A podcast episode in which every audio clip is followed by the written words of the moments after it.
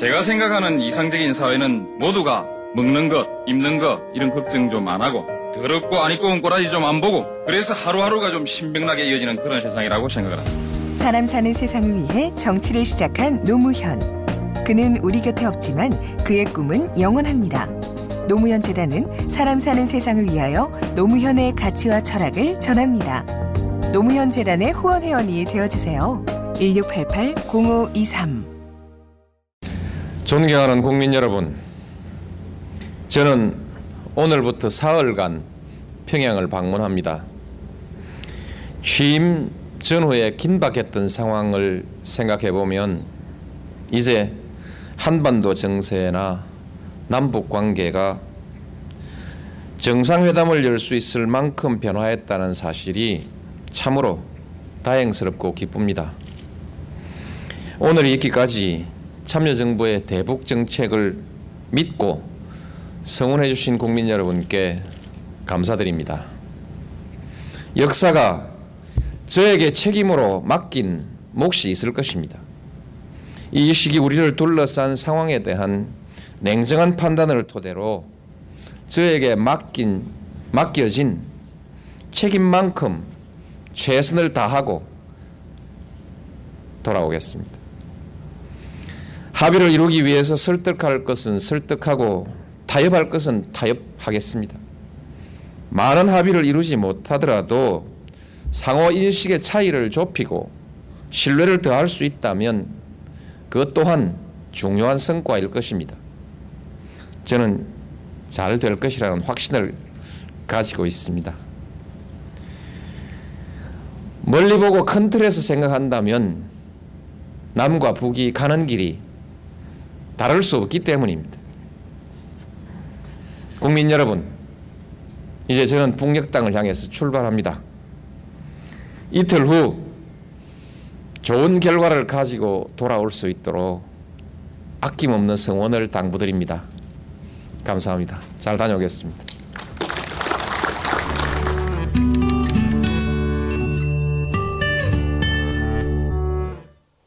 문재인 대통령과 김정은 위원장의 사실은 3차가 돼 3차 남북정상회담에 임박했습니다. 옛날에 볼 수 없던 종전 얘기, 평화협정 얘기도 나오고요. 그래서 정말 한반도 평화가 온다. 70년 동안 묶어놨던 또는 묶여있던 남북 간의 족쇄가 풀어지면 우리들의 삶과 생각의 영역이 굉장히 확대될 것이고 대변화가 일어나지 않을까.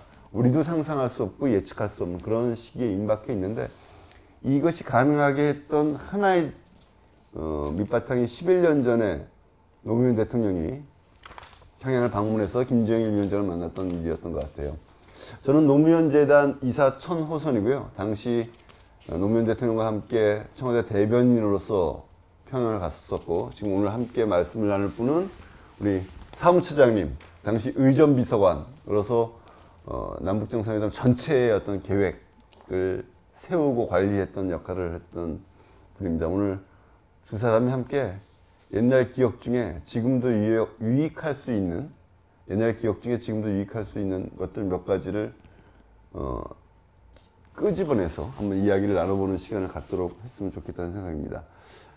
어, 뭐 사전에 준비하는 과정부터 얘기하면 매우 길겠지만 그래도 사람들한테 가장 인상적인 첫 번째 장면은 군사 분계선을 넘어가는 어, 전 세계에 보도되고 역사적인 장면으로 남을 그런 기억인데요.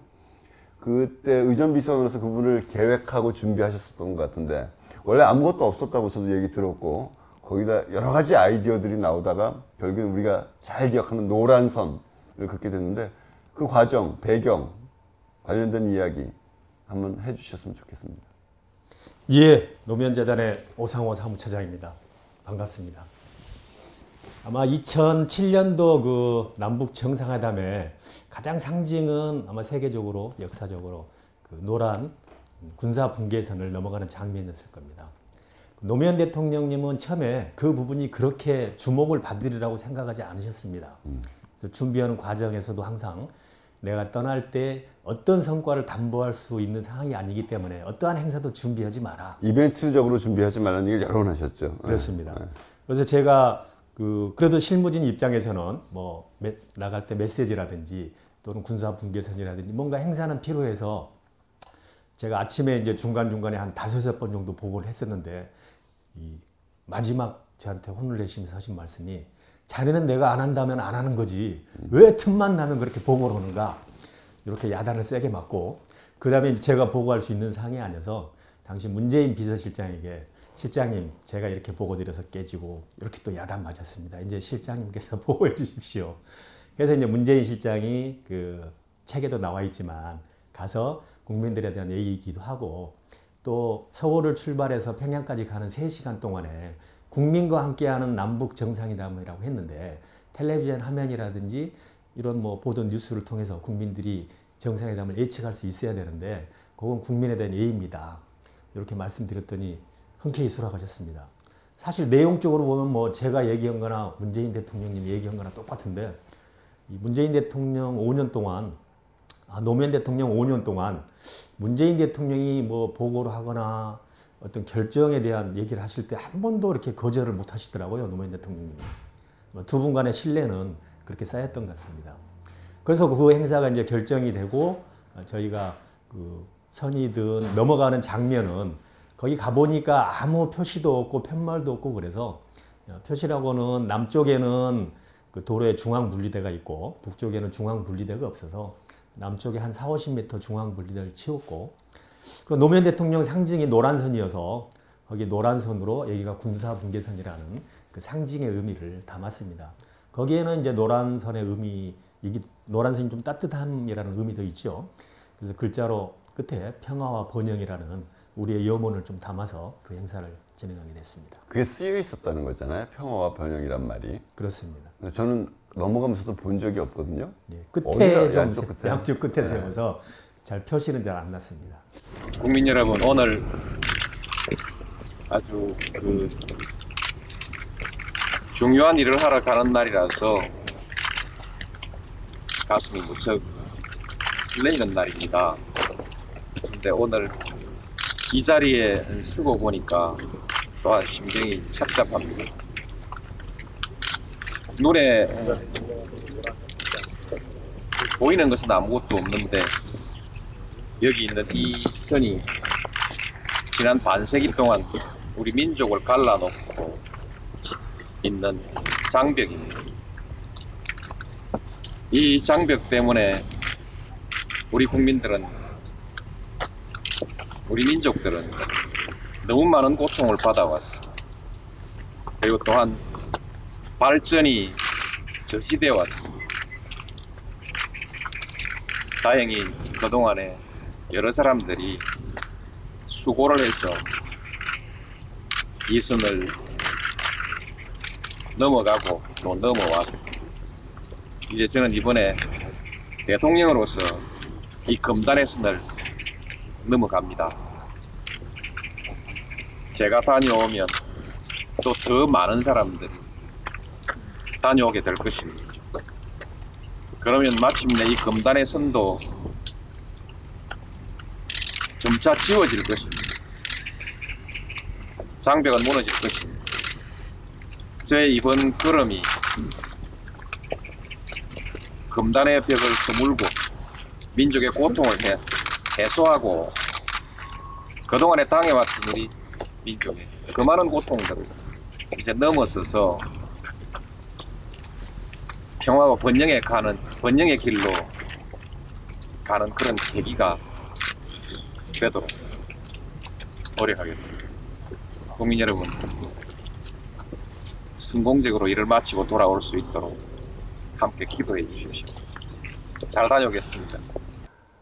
예, 그리고 원래 평양에 도착했을 때 김정일 위원장이 마중 나올 것이냐 아니냐라는 것들이 공식적으로 확인 안 했잖아요. 북쪽은 모든 일정들을. 그리고 어디서 나올 거냐 이게 우리가 궁금한 대목이었고 예상을 못하고 갔었는데 실제 예상과 다른 곳에서 또 전격적으로 우리가 그리고 그런 카퍼레이드나 어, 많은 군중이 나오는 환영식을 할 거라고는 어떻게 예측이 그때 됐었던 건가요?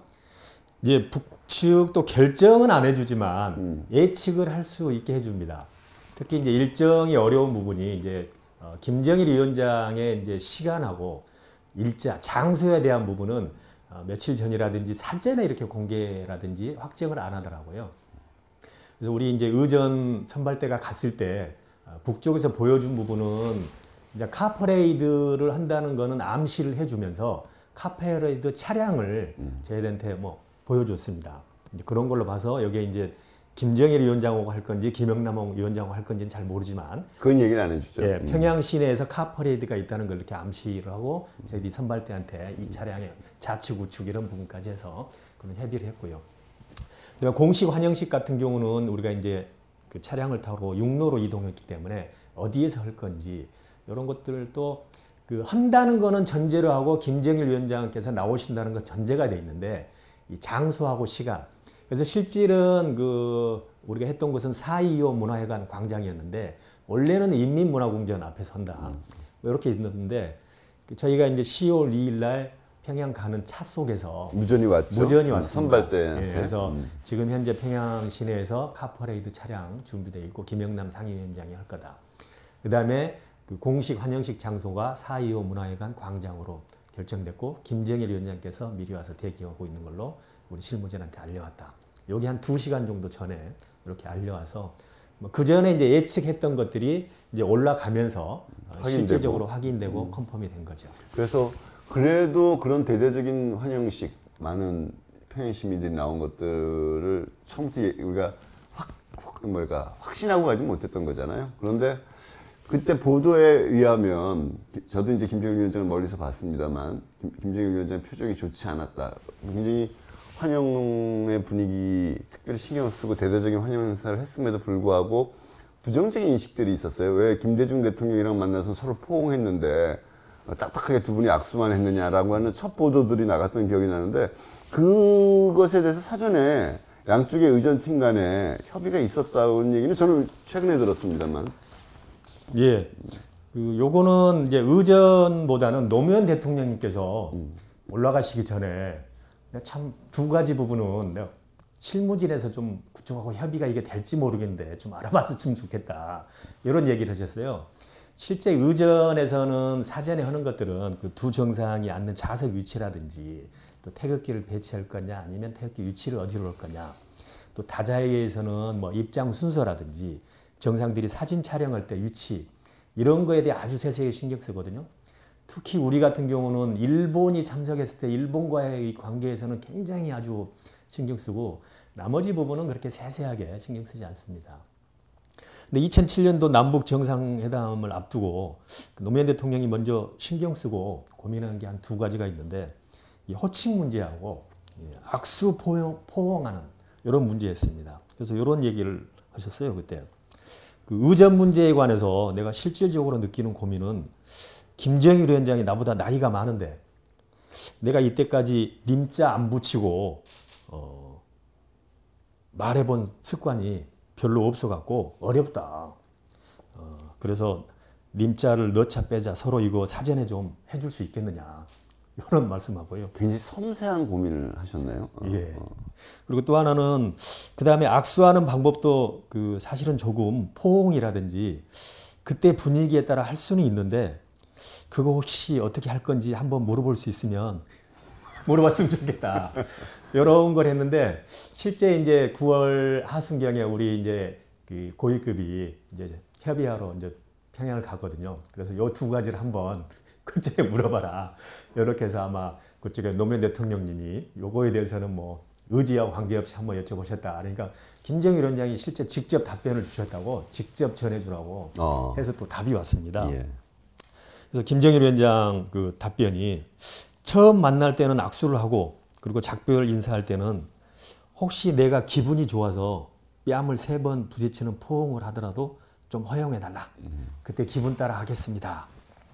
그리고 호칭은 뭐 대통령 위원장 이렇게 하시거나 뭐 님자나 깨서 이런 건데 굳이 이렇게 구애받지 말고 어, 자유스럽게 상황에 따라 했으면 좋겠다. 음, 이런 답변이 와서 근데 뺨 세 번을 결국에는 처음 만나면서 안 부딪힌 거잖아요. 예, 아마 이제 김대중 대통령님은 첫날 만나서 악수하고 뭐 이제 마지막 헤어질 때 이제 포옹을 하셨었고요. 세 번. 노무현 대통령은 좀 그때 상황하고 이제 마- 오찬을 하면서 이제 헤어졌기 때문에 조금 이렇게 포옹하고 할 여유적인 시간은 좀 없었어요. 뭔가 좋은 일이 있어가지고 샥샥 해야 되는데. 그러니까 2박 3일 동안 결국에 그 장면이 나오느냐 없었습니다. 아니냐의 문제지 처음 만날 땐 다 마찬가지였다 그 예, 얘기잖아요. 예. 그렇습니다. 근데 이제 그걸 남측 언론 일부에서는 음, 이제 굉장히 부정적으로 보도를 했었었죠. 제가 대변인이었기 때문에 기억을 하는데 어 근데 그런 건 있었던 것 같아요. 이제 여기서 제가 기억하는 그리고 14 정상회담을 준비하는 과정 얘기를 하자면 실제로 그 장면을 그렇게 해석한 보도는 잘못된 것이었지만 2일, 3일, 4일, 그러니까 3일날 오전, 오후에 정상회담을 하는데 오전에까지만 해도 굉장히 힘든 성과가 나올지, 얼마나 나올지를 예측하기 굉장히 어려운 환경이었던 건 사실인 것 같아요. 그래서 저는 남북정상회담을 기억나는 것 중에 하나가 노무현 대통령이 그때 저희가 한 두 달 동안 준비를 했는데 정말 역지사지의 입장에 서서 김정일 위원장을 설득하기 위해서 애를 썼다라는 것 중에 아, 아주 상징적인 것 중에 하나가 추진위원회 회의를 하면은 회의를 대통령이 직접 주재하신 적도 많았었는데 끝부분에 가서 나한테 지금까지 보고했던 남북 간에 함께 할 수 있는 사업들에 대한 보고서를 북한의 김정일 위원장을 위해서 다듬어서 다시 만들어서 갖고 올라가자 이렇게 얘기를 하셨어요. 실제로 그게 김만복 원장을 통해서 전달이 사전에 됐고 남북정상회담 때 싸가지고 올라갔죠. 보셨는지 모르겠지만 김경수 당시 비, 비서관이 어, 노란 황금색 보좌기에 있어서 세 권의 보고서를 가지고 올라갔죠. 나중에 이걸 가지고 새누리당이 뭐 김정일에게 비밀보고를 했다 그랬는데 그것이 아니라 남북 정상회담에서 다루어질 의제들을 남쪽의 입장이 아니라 북한의 입장에서 설득하기 위해서 어떠한 사업을 하자는 것이고 어떠한 이득이 될 수 있다라는 걸 가지고 올라가고 사전에 미리 보내기도 합니다. 저는 그런 노무현 대통령의 그때 지시가 굉장히 인상적이었었던 것 같고 또 우리가 당일날, 그러니까 오전 회의 때, 10월 3일 오전 회의 때 분위기가 굉장히 안 좋았잖아요. 근데 사실 15년, 30년 뒤에 공개될 게 새누리당의 장난 때문에 에, 공개가 미리 돼버렸지만 그 대화록에 보면은 김정일 위원장을 놓고 북한의 최고 가치인 자주 문제에 대해서 굉장히 남쪽이 자주적이지 않은 거 아니냐. 당신들이랑 별로 해봤자 되는 게 없더라. 정권만 왔다 갔다 하고 뭐 이런 굉장히 부정적인 얘기를 하는데 당신이 얘기하는 그 최고의 가치인 자주를 나는 이렇게 생각한다. 현실은 이렇다라고 하면서 점진적 자주로 가자고 하면서 설득하고 토론하는 과정이 나오거든요. 그런 과정들이 나중에 그 노무현 대통령이 대국민 보고에서도 그것이 굉장히 좀 깊게 받아들인 것 같았다라고 얘기를 하는데 그러면서 오후부터 바뀝니다. 저는 대한민국 현대사에서 굉장히 역사적으로 나올 만한 하나의 토론과 설득의 과정이 아니었는가 하는 생각이 드는데 이렇게 굉장히 열심히 김정일 위원장을 설득했던 것 때문에 당일날 오후부터 우리가 예상치 못했던 굉장한 성과가 선언문에 담기는 것이 가능했다라는 것이 지금 문재인 대통령이 그리고 이 남북 정상회담을 준비하는 거 진행하는 과정 그리고 이 이후의 과정에서도 굉장히 중요한 것 아닌가. 근데 이렇게 설득만 하는 것이 아니라 굉장히 당당한 태도도 보였죠. 첫날 김영남 음, 인민위원회 위원장이죠. 상임위원. 상임위원장, 상임위원장, 형식적인 국가주석인데 그때 만났을 때 저도 지금 기억납니다. 한 40분 동안 저도 배석을 했는데 거의 읽어요. 북한의 아, 대남 방송에서 맨날 들을 수 있었던 근본적 문제에 대해서. 그러니까 노무현 대통령이 그때 화를 화를 낸 거죠, 사실은. 오늘 말씀을 들어보니까 이런 식이라면 내일 오전 김정일 위원장 만나는 것도 이런 식이라면 제가 짐 싸들고 서울로 가야 할지 모르겠습니다. 그랬더니 김영남 어, 상임위원장 얼굴이 하얘지는 것 같은 것도 저도 본 기억이 나는데 한편으로는 상대를 설득하기 위해서 노력을 하면서 역지사지 한편으로는 배심 있고 당당하게 했던 이 양면의 어떤 협상 전술 전략이랄까 이런 것들이 14정상회담이 예상보다 큰 성과를 가져오는데 큰 기여를 했다. 탁월한 어떤 협상가이자 전략가의 모습들을 저는 그때 보고 큰 인상을 받았던 기억이 나긴 합니다. 예.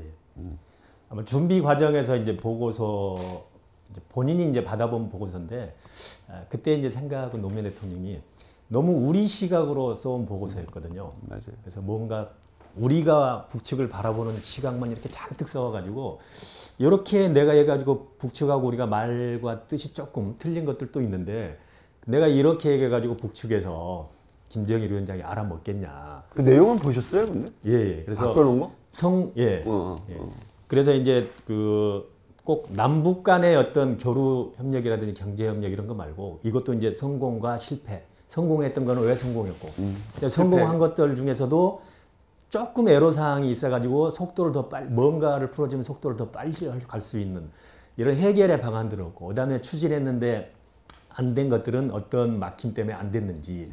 그래서 북측이든 남측이든 이것만 뚫으면 속도가 갈 수 있다. 뭐 이런 내용들 그다음에 이제 북한하고 다른 뭐 러시아, 중국 뭐 이런 다른 나라들하고 막 했던 그런 과제 중에서도 이제 성공 실패 사례 우리가 이제 분석을 해서 북한이 이것만 하면 잘 될 거라는 이런 좀 희망을 많이 심어주는 보고서였고 그래서 뭐 노무현 대통령이 뭐 김정일 위원장을 위한 보고서라고는 아니고 내가 봐온 보고서인데 조금 표현을 달리해서 김 위원장도 이렇게 한번 시각을 달리해서 보면 잘 보일 거다. 구체적으로 보고서 좀 쓰는 많았었죠. 과정에서도 보고서 작성 내용에서도 이제 어, 이 사업을 하게 되면 북쪽에 어떤 이익이 있는지를 그렇죠. 특별히 강조하고 먼저 쓰고 이렇게 만들어진 보고서였던 거죠. 예.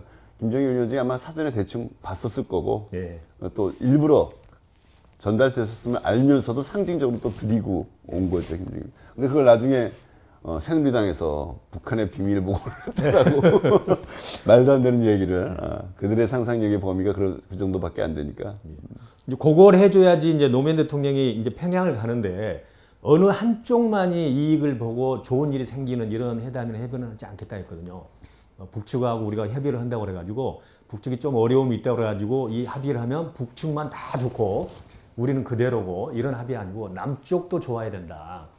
그래서 우리 남하고 북하고 의제 부분에서 좀 갈린 부분이 있었습니다. 그 전에 이렇게 그 의제 관련 협의하는데 먼저 우리가 했던 거는 노무현 대통령 평화 정착과 그 다음에 경제 협력에 대한 아주 방점이 세셔서 요게 돼야지 남과 북의 그 국민이나 인민들이 잘 살 수 있는 토대가 된다는데 북한이 가져온 그 의제의 중심은 일단은 사상이나 이념 문제, 그 다음에 그 통일의 가치가 아주 중요하다.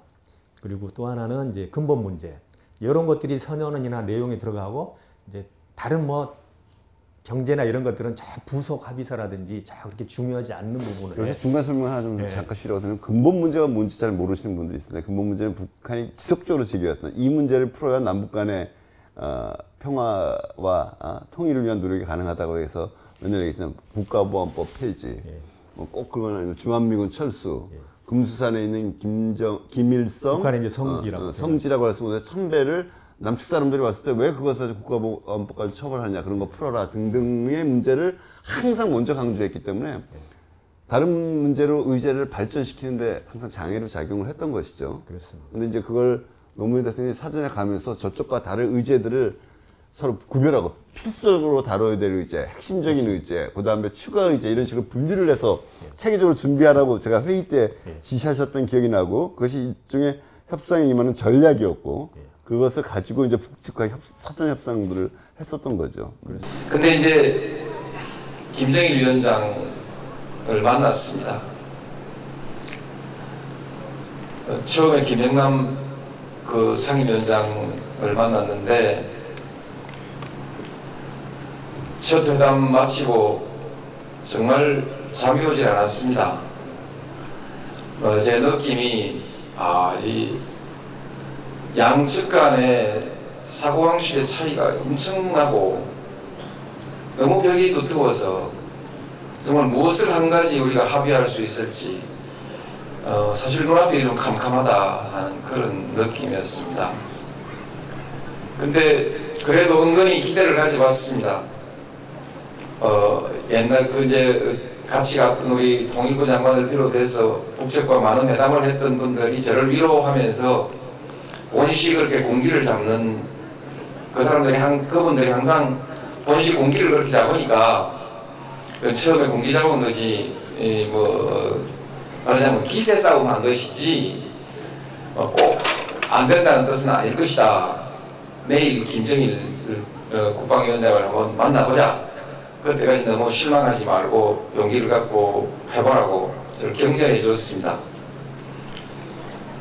기대를 걸고 이제 만났습니다. 만났는데 그 이제 좀 쉬운 말로 말씀드리겠습니다. 처음 오전에는 좀, 음, 좀 힘들었습니다. 힘들었는데 오후 가니까 좀 잘 풀렸습니다. 아, 풀려서 아주 간단하게 말씀드리면 말이 좀 통합니다.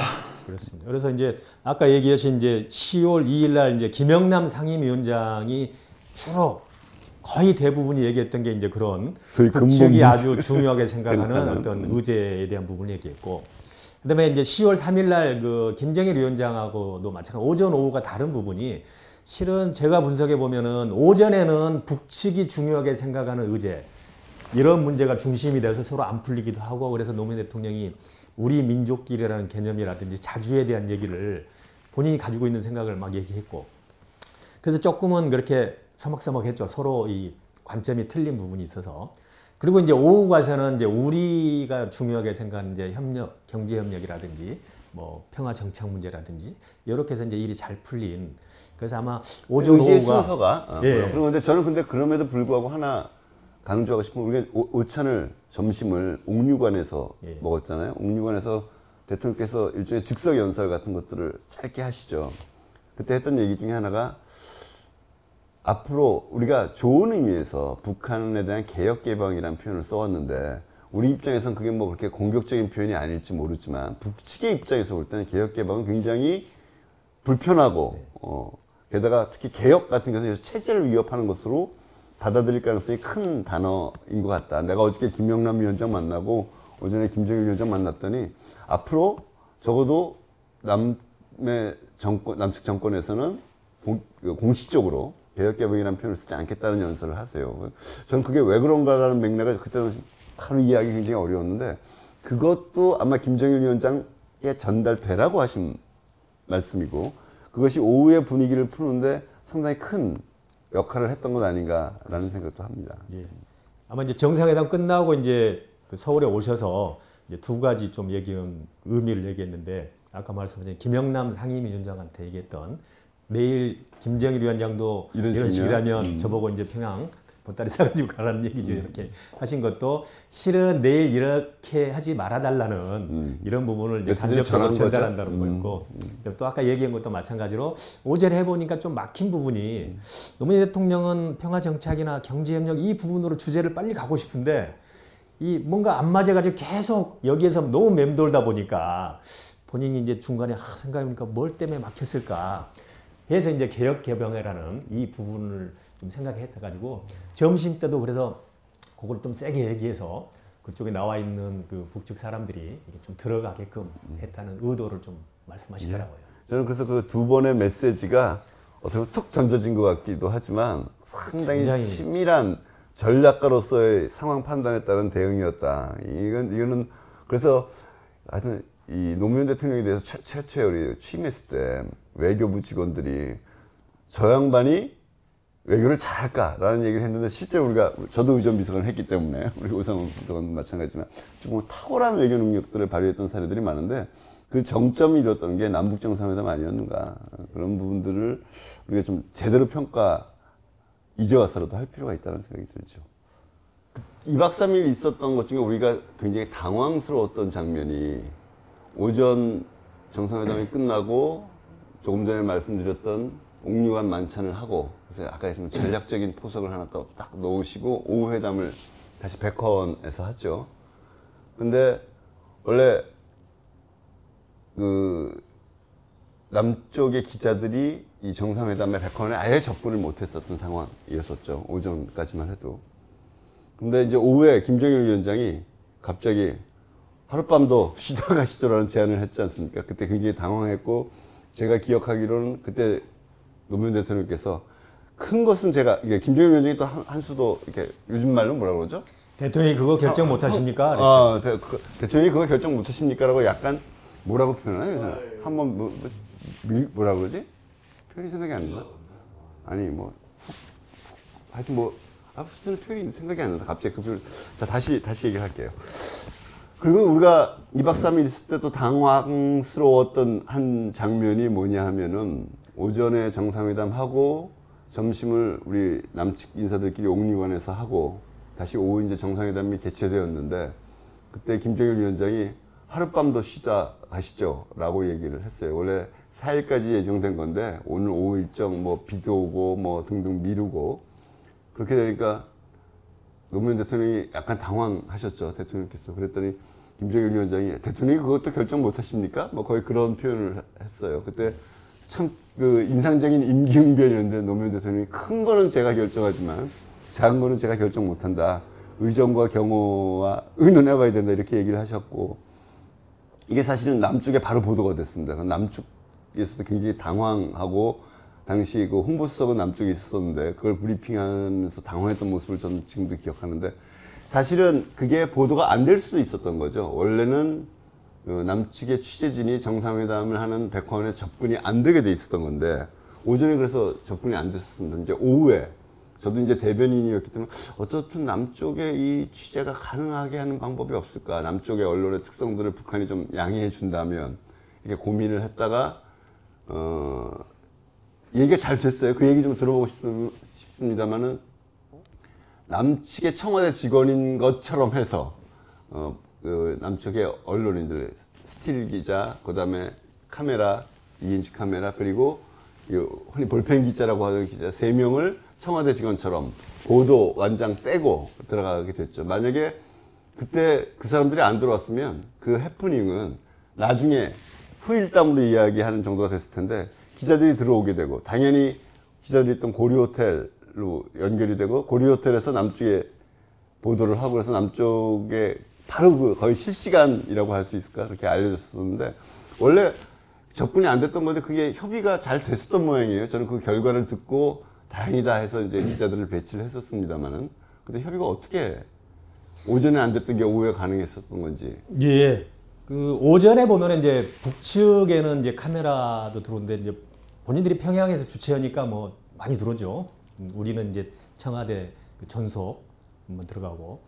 이제 북측 카메라는 또 소리가 요란합니다. 음, 그래서 주변에 얘기하는 소리도 잘 안 들리고 그것도 우리는 기록이라는 부분이 있죠. 여러 사람이 여러 그, 작, 그 각도나 위치에서 좀 남겨둬야 될 필요성이 있어서 좀 오전 회담 끝나고 좀 그런 필요성은 느꼈었는데 아마 다른 홍보 쪽에서도 그런 필요성을 제가 느꼈는지 요구를 했죠. 예, 예. 남쪽 기자들이 들어가야 된다. 예, 취재해야 한다. 예.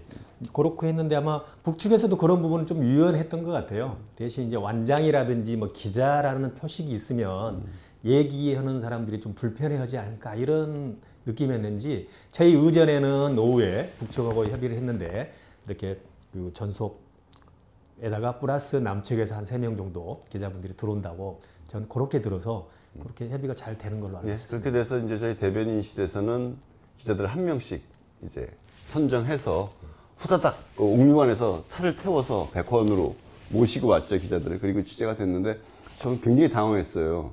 야 이거 내가 실수한 거 아닌가 라고 했는데 나중에 결국엔 노무현 대통령의 그 임기응변이 역시 남한 체제의 어떤 민주주의라는 것들이 무엇인지를 보여준 것이었다 이렇게 얘기가 됐었는데 아마 이제 그것 때문에 그 또 하나 더 나온 게 이제 옥류관에서 이제 평양냉면을 먹고 오후 회담 전에 김정일 위원장과 만나서 걸어오는데 이 다른 카메라들은 저쪽 뒤에 있어서 육, 음성이 안 들렸거든요.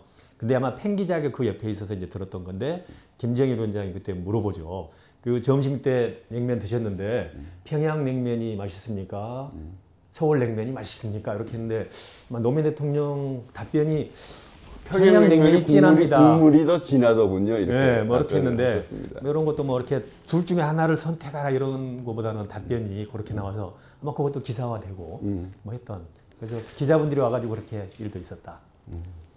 그 실제로 그 발언이 나왔을 때 남측에서는 어떤 이 너무 예의에 벗어난 것 아니냐, 의전에 벗어난 거 아니냐 이런 얘기가 있었는데 그 뒤에 이제 저희가 해석을 해볼 건데 오전까지만 해도 김정일 위원장이 뭐 선언에 아주 구체적인 내용을 담는다거나 큰 합의가 이루어질 거라고 기대하지 않았었는데 어떻든 노무현 대통령이 오전에 회담에서의 설득 그리고 아까 말씀드렸던 오찬에서 개혁개방이라는 표현을 쓰지 않겠다라는 메시지가 전달되면서 그랬던 게 더 큰 것 같아요. 여러 가지 이유가 있지만 제일 중요한 건 오늘 한번 오늘 좋다. 한번 허심탄회하게 이야기해 보자. 네. 그러면 시간이 많이 들지 않겠느냐. 다른 일정들도 많이 있으니까 시간을 여유 있게 하루 정도 더 계시면서 우리 남북 간에 정상 간에 더 많은 대화를 해보자라는 굉장히 긍정적인 태도의 표시였었던 걸로 나중에 보니까 이렇게 해석이 되어지더라고요.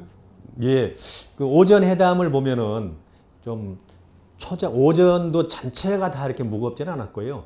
한 3분의 2 정도? 음, 여기는 조금 막힌 부분이 있었고 그 오전 회담 마무리 정도 이쪽에는 분위기 좋았습니다. 그래서 오후에 더 만나자 뭐 이렇게 얘기도 하면서 갔었는데 이제 그 연속적으로 아마 그 오전 회담의 마무리점에 노무현 대통령의 생각이라든지 이런 것들을 김정일이 좀 많이 받아들인 것 같아요. 음, 맞아요. 그리고 점심 때 이어졌던 그 개혁 개방이라는 쓰지 말자는 이 발언.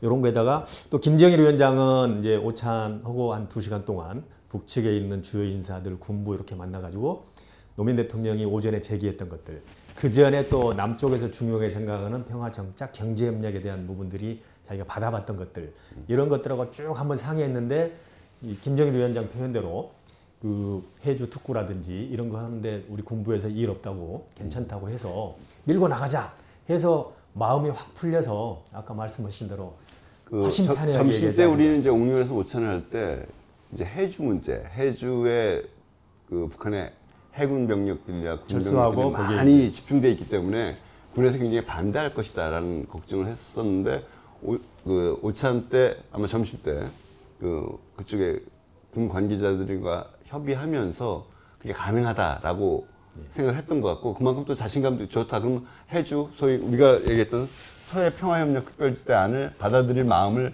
갖고 결심을 했었던 것 같아요. 그게 오후에 회의를 풀어나가는데 굉장히 큰 영향을 주었었던 것 같고 아무튼 뭐 2박 3일 있었던 얘기만 해도 수백 가지 얘기인데 그걸 다 할 수는 없고 그거 중에 이제 그 노무현 대통령이 그 얘기를 하신 거는 좀 의미가 담겨 있습니다. 본인의 이제 운명이다 책에 그냥 그 이렇게 하셨다는데 그거는 기사화가 됐는지 모르겠지만 저희 이제 가까운 사람들한테는 좀 속마음을 얘기하셨던 게 뭐였냐면 아, 북측을 가보니까 김정일 위원장하고 대화가 그렇게 보니까 오전에도 보니까 나하고 얘기할 수 있는 사람은 북측에 딱 한 명밖에 없더라. 근데 그 한 명이 북측에 있는 모든 걸 다 결정하고 아주 사소한 것도 다 하는데 나는 분권이든 뭐 이런 거에서 내가 저러면 참 힘들 텐데 이런 생각이 가지고 있었는데 마침 곧 이제 그런 질문이 와서 본인이 그렇게 멋지게 답변했다고 생각을 하지 않았는데 나중에 의미를 좀 붙였는지 모르겠습니다. 그래서 이제 그때 이제 그런 발언이 있고 나서 좀 에피소드도 좀 있죠. 어쨌든 나와서 그때 상의를 했었고 또 제가 이제 북측에 이제 전희정 씨라고 의뢰 국장이라고 있습니다. 거기에 김정일 위원장 그 모시는 그분하고 이렇게 해서 아 아까 말씀하셨는데 아직 결론이 좀 안 난 것 같아서 우리 남측도 회의를 좀 해봐가지고 그 서울하고 좀 상의를 하겠다. 근데 서울에서 이미 이제 보도가 나오고 난리가 났죠. 그래서 그 대통령께 그 메모를 넣어서 메모를 넣었죠. 그때 잠시 김- 휴정을 김교- 하시고 예, 휴정을 하시고 이 문제에 대해서 상의를 한. 다음에 그 다시 회담을 했으면 좋겠다. 그런데 이제 제가 이제 메모를 이제 들고 이제 가야 되지 않습니까? 근데 뭐 남쪽에서 했으면 제가 왔다 갔다 하는 분이 편했을 텐데 평양에서 하다 보니까 거기 들어가는 부분이 그렇게 혼자 이렇게 만만치 않더라고요. 그래서 그래서 북쪽 사람들도 이제 머리가 확실히 좋아요. 한 5분 있다가 우리가 그 음료수 물을 교체할 테니까 그채 같이 들어가 가지고 이렇게 전달해 드리십시오. 그래가지고 그 양반들이 물을 이렇게 교체하는 타이밍을 만들어 가지고 제가 이제 메모를 갖다 드렸죠. 근데 이제 그거는 실질적으로 제가 메모 전달한 순간부터는 일이 잘 풀린 상황이어가지고 그 회의를 휴회 안 하고 그냥 쭉 진행을 했고. 그때 김경수 비서관이랑 우리 오상호 의전 비서관이랑 저랑 뭐 그다음에 경호 실장 등등이 회의를 했죠. 그래서 그때 메모가 대강하게 기억나는데 어, 김정일 위원장의 저런 갑작스러운 제안이지만 그것이 어, 더 많은 이야기를 나누고 싶다라는 긍정적인 메시지라고 해석하시는 게 좋을 것 같다. 그러나 남쪽에서는 상당히 혼란스러워하니 이 문제를 먼저 정리하고 하셨으면 좋겠다. 이런 내용의 메모를 우리가 준비했었었고 예, 그걸 회의를 비서관이 가- 잠시 갖고 들어가고 어. 회의를 잠시 휴회하시고 그 문제 먼저 좀 정리해달라. 예. 아, 이렇게 말씀드렸는데 그냥 그 뒤로는 이제 우리는 답을 못 듣고 예. 회담은 진행이 됐는데 나중에 얘기해 보니까 김정일 위원장이 얘기가 잘 풀리니까 뭐 더 시간을 낼 필요가 없겠다라고 얘기해서 자동적으로 마무리가 된 셈이 예. 나오셔가지고 바로 이제 저희가 아까 그 왜 안 하셨습니까 했는데 음. 대통령께서 그 얘기가 잘 돼가지고 그 마무리에 김정일 위원장이 그렇게 더 안 해도 되겠다고 해서 그 일은 다 마무리가 잘 됐으니까 걱정하지 회- 말게. 공개된 회의록에 다 나오죠. 나오게 됐는데 그 회담 말미에 노무현 대통령이 무료 여행권을 받아오시게 됐어요. 그죠? 예, 그 배경에 대해서 기억이 나시는 게 있어요? 그때 당시 이야기. 그 이제 해담 말미 쪽에 이제 논의되는 부분들이 그 주로 이제 금강산 관광이라든지 개성 또는 이제 백두산 부분까지 이렇게 조금 그리고 또 중국 이제 베이징 올림픽 때 이제 그 남북 응원단이 열차를 같이면서 가는 이렇게 좀 그 사회 문화 쪽 얘기를 쭉 하시다가요 이렇게 얘기가 됐는데 그 노무현 대통령님이 그 김대 그 김정일 위원장한테 그 제가 청이 하나 있습니다. 제가 임기가 곧 끝나는데 뭐 임기 끝나기 전에 뭐 꼭 만나야 될 일이 있으면 만나겠지만 그렇게 될 것 같진 않고 제가 임기 끝나면 평양에 좀 어, 왔다 가 자유롭게 왔다 갔다 할 수 있게끔 이런 그 저기를 해줬으면 좋겠다. 그렇게 했더니 김정일 위원장이 뭐 언제든지 환영합니다. 음, 항상 친구는 열어놓고 음, 이렇게 기다리고 있겠습니다. 이렇게 쭉 하다가 이제 노무현 대통령이 뭐 특별하게 뭐 특별한 대접은 안 받아도 음, 이렇게 하니까 뭐 일이 잘 풀렸는지 뭐 오늘 일이 잘 돼가지고 음, 앞으로 대통령께서 오시면 언제든지 언제든지라고. 평양이나 금강산이나 항상 문 열어놓고 기다리고 있겠습니다. 게다가 대신- 무료입니다. 그 대신 다 하나 게다가 어, 무료 이용권입니다. 이렇게 하셔서 음, 좀 마무리 부분이 훈훈하게 잘 마무리됐었죠. 그런데 결국엔 그 무료 여행권을 받으셨는데 어, 가보지 못하고 돌아가신 셈이 됐습니다. 근데 그 무료 이용권은 아니지만 결국에 문재인 대통령의 3차 남북 정상회담에 뒷받침이 됐고 나중에 재단 차원에서 그 무료 이용권을 승계받을 수 있는지는 잘 모르겠지만 권영순 여사님 모시고 한번 평양 예. 가는 있지 않을까. 그거는 이제 남북 정상회담이 이제 벌써 11주년 이렇게 됐는데요. 저희가 매년 그 정상회담 기념식 행사를 하고 있는데 어, 어느 적정 시점이 되면 그 노무현 대통령에 주어졌던 무료 이용권을 북측에 한번 들이밀고 음, 우리가 한번 증서가 남북- 있는 것은 아니지만 회의록이 분명히 공개됐으니까. 그렇죠. 아, 그 남북 정상회담 행사를 어, 평양 가서 한번 노무현 대통령이 그때 다니셨던 그런 발자취를 다녀보고 싶고요. 또 하나 확인하고 싶은 부분은 그 우리가 준비해서 그 소나무를 평양의 중앙식물원에 노무현 대통령이 이제 식수로 하셨는데 그 나무도 잘 크고 있는지 한번 보고 싶습니다. 예, 그 언제 보러 갈 날 기대하면서 뭐 많은 이야기가 있겠지만 오늘은 이 정도 마무리 짓고 3차 남북 정상회담이 어떻게 되는지 잘 이루어지기를 기원하면서 오늘 얘기 마무리하도록 하죠. 네, 예. 감사합니다.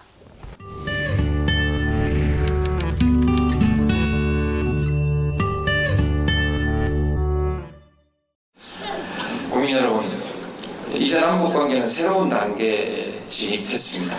한반도 평화체제 전환을 위한 제도적 노력과 군사적 긴장 완화를 위한 실질적 노력이 이제 시작됐습니다. 남북 경협도 한반도 전체를 무대로 새롭게 발전하는 경제 공동체 건설에 한 걸음 더 다가서게 됐습니다. 이 모두가 국민 여러분의 성원 덕분이라고 생각합니다. 다시 한번 감사 말씀드립니다.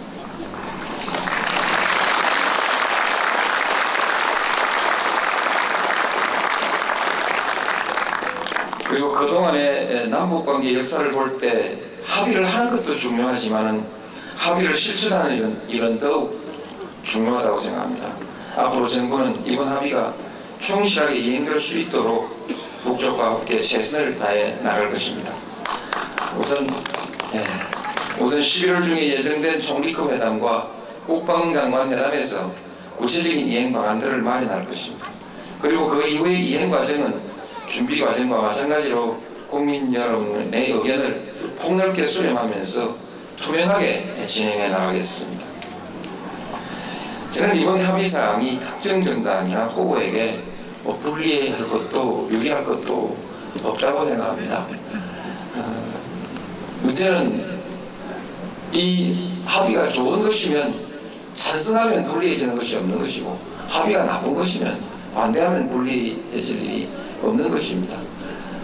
그 합의 자체가 누구에게 유리 불리가 아니라 합의를 대하는 태도라고 할까 그 후보들의 전략 자체가 뭐 그 유리분리를 가르는 것이지 뭐 이 합의가 누구에게 유리분리한 것은 결코 아니라고 생각합니다.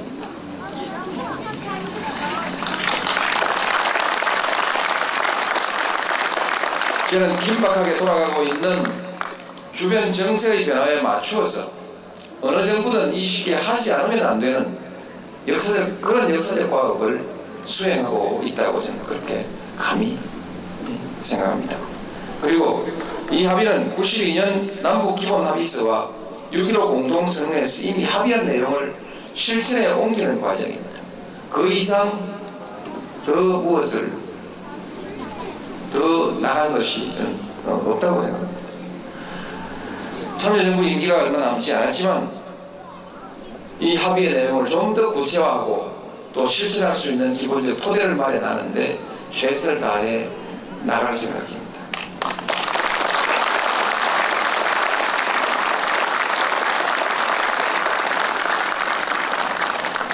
다음 정부에 부담을 주는 그와, 그와 같은 그 공동선언이 아니라 다음 정부가 남북 관계를 더욱 잘 풀어가고 한반도의 평화와 아, 공동의 번영을 잘 그 만들어 나갈 수 있는 그런 토대를 만드는 일을 저는 하고 있다고 생각합니다.